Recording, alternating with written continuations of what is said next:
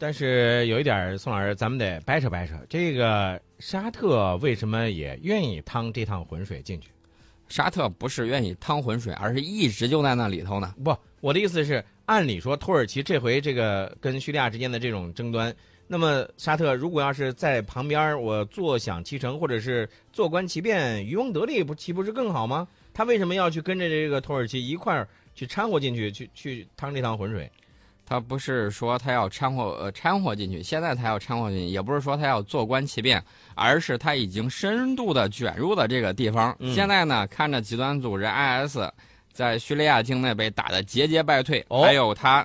当年曾经支持的这种反对派武装丢盔弃甲。嗯，这个叙利亚在俄罗斯的帮助之下呢，有这种全面反攻的这种局势。哦，所以说呢，沙特一看坐不住了，你等于说是把我几十年经营的这种力量全都给打垮了。如果全打完蛋了，我几十年的心血不白费了。所以，沙特也是说我要做这个事儿。大家不要忘了，沙特之前曾经有一个，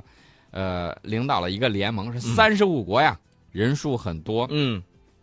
呃，这你这样一掰扯啊，其实大家也都明白了，原来这个沙特呢，嗯，说白了吧，就是怕自己在中东的一些既得利益呢，在叙利亚内的一些这个既得利益呢，被别人给抢走了，是吧？这个果实都被别人给吃了，这个摘桃子的事儿被别人给干了，然后自己呢，最后呢，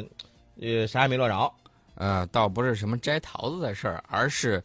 他实际上支持这个地方。为什么呢？它有一个极端一点的这种教派，瓦哈比教派。嗯然后呢，这个 IS，IS 里头大部分有这种意识形态的这种输出，嗯所以说呢，他们之间是有相应的这种联系的。那么，叙利亚政府军现在在跟 IS 武装进行交火的时候，这个 IS 的多处设施是被摧毁了。呃，戴尔祖尔省呢、嗯是叙利亚主要的石油产地，目前极端组织 IS 控制着这个省的主要地区。每年呢，通过走私石油获取大量的资金。嗯具体的证据呢，我们可以看俄罗斯的这种卫星图片，还有无人侦察机拍的。那看到土叙边境这个地方密密麻麻的这种运输车、油罐车，然后呢，俄罗斯一看，你不是说你没证据吗？嗯那我炸的也肯定不是你的，对不对？我炸的是 IS 的，一通乱炸。结果呢，土耳其就坐不住了，坐不住之后，把俄军的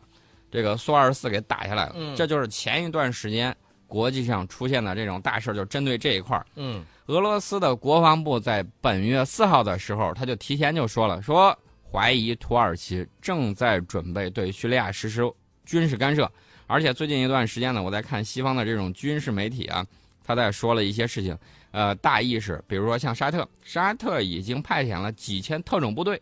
已经在那块儿屯着了，有的说法是已经进入了，那么具体进入没进入，战争没有正式打响之前，特种部队一般情况下会先行渗透。那么土耳其方面呢，我们有更确凿的证据，土耳其已经派他的装甲部队越过了土叙边境，进入到了叙利亚境内，所以说呢，已经是一种箭在弦上之势。虽然美国、俄罗斯还有法国等等这些大国嗯在开一个会，开完会了之后，大家表态说，哎，不希望那儿打起来。但是呢，沙特跟土耳其这边联手，你看这两天炮击不断，对。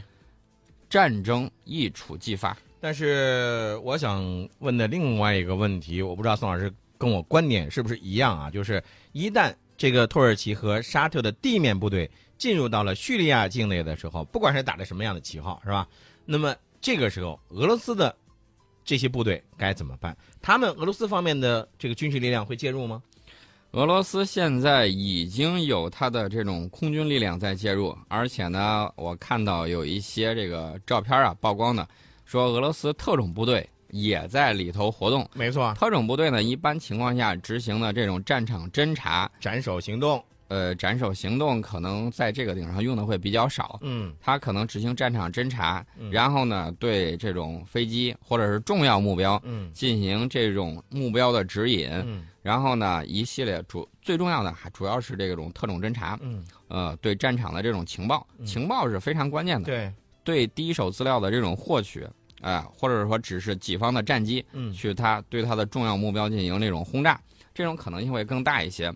呃，因为什么呢？因为俄军在这块儿呢它这个兵力是有限的，所以说呢，小班组的这种特种作战呢，呃，想执行斩首行动啊什么之类的，嗯它需要整个国家体系的军事体系的这种配合。嗯我觉得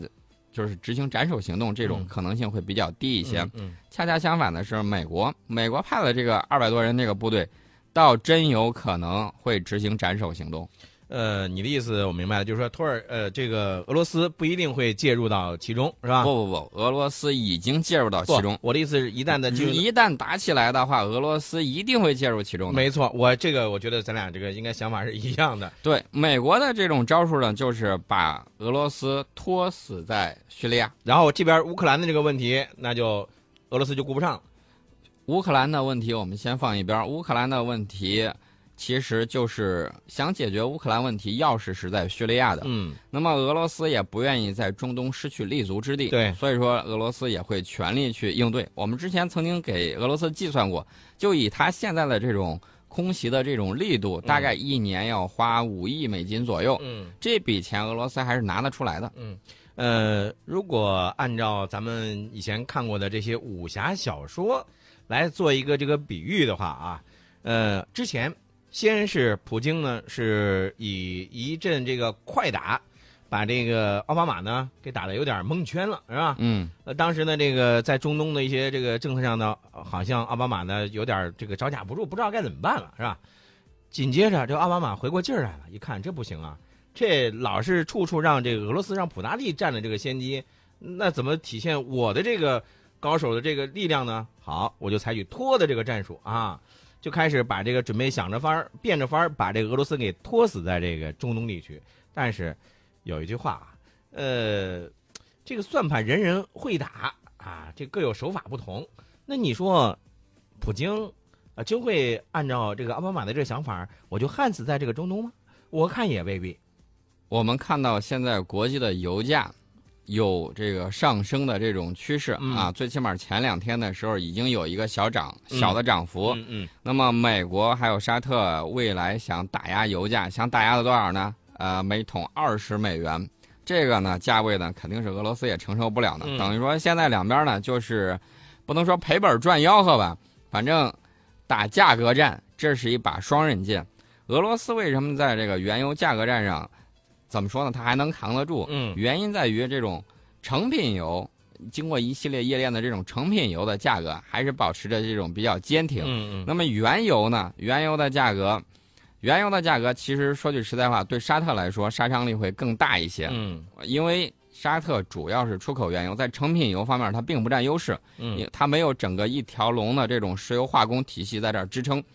它主要就是说白了就是卖原油，卖原油了之后就直接挣这种快钱，嗯快钱挣多了之后人是会上瘾的，嗯沙特自己也明白，所以说呢，为什么我们搞“一带一路”的时候，一说想啊，你们想不想工业化呀？嗯大家的反应都说，哎，想想想，这个好。大家都知道，只有工业化，这才是一本万利，就是你时间长了，等于说有了自己的这种骨架，嗯，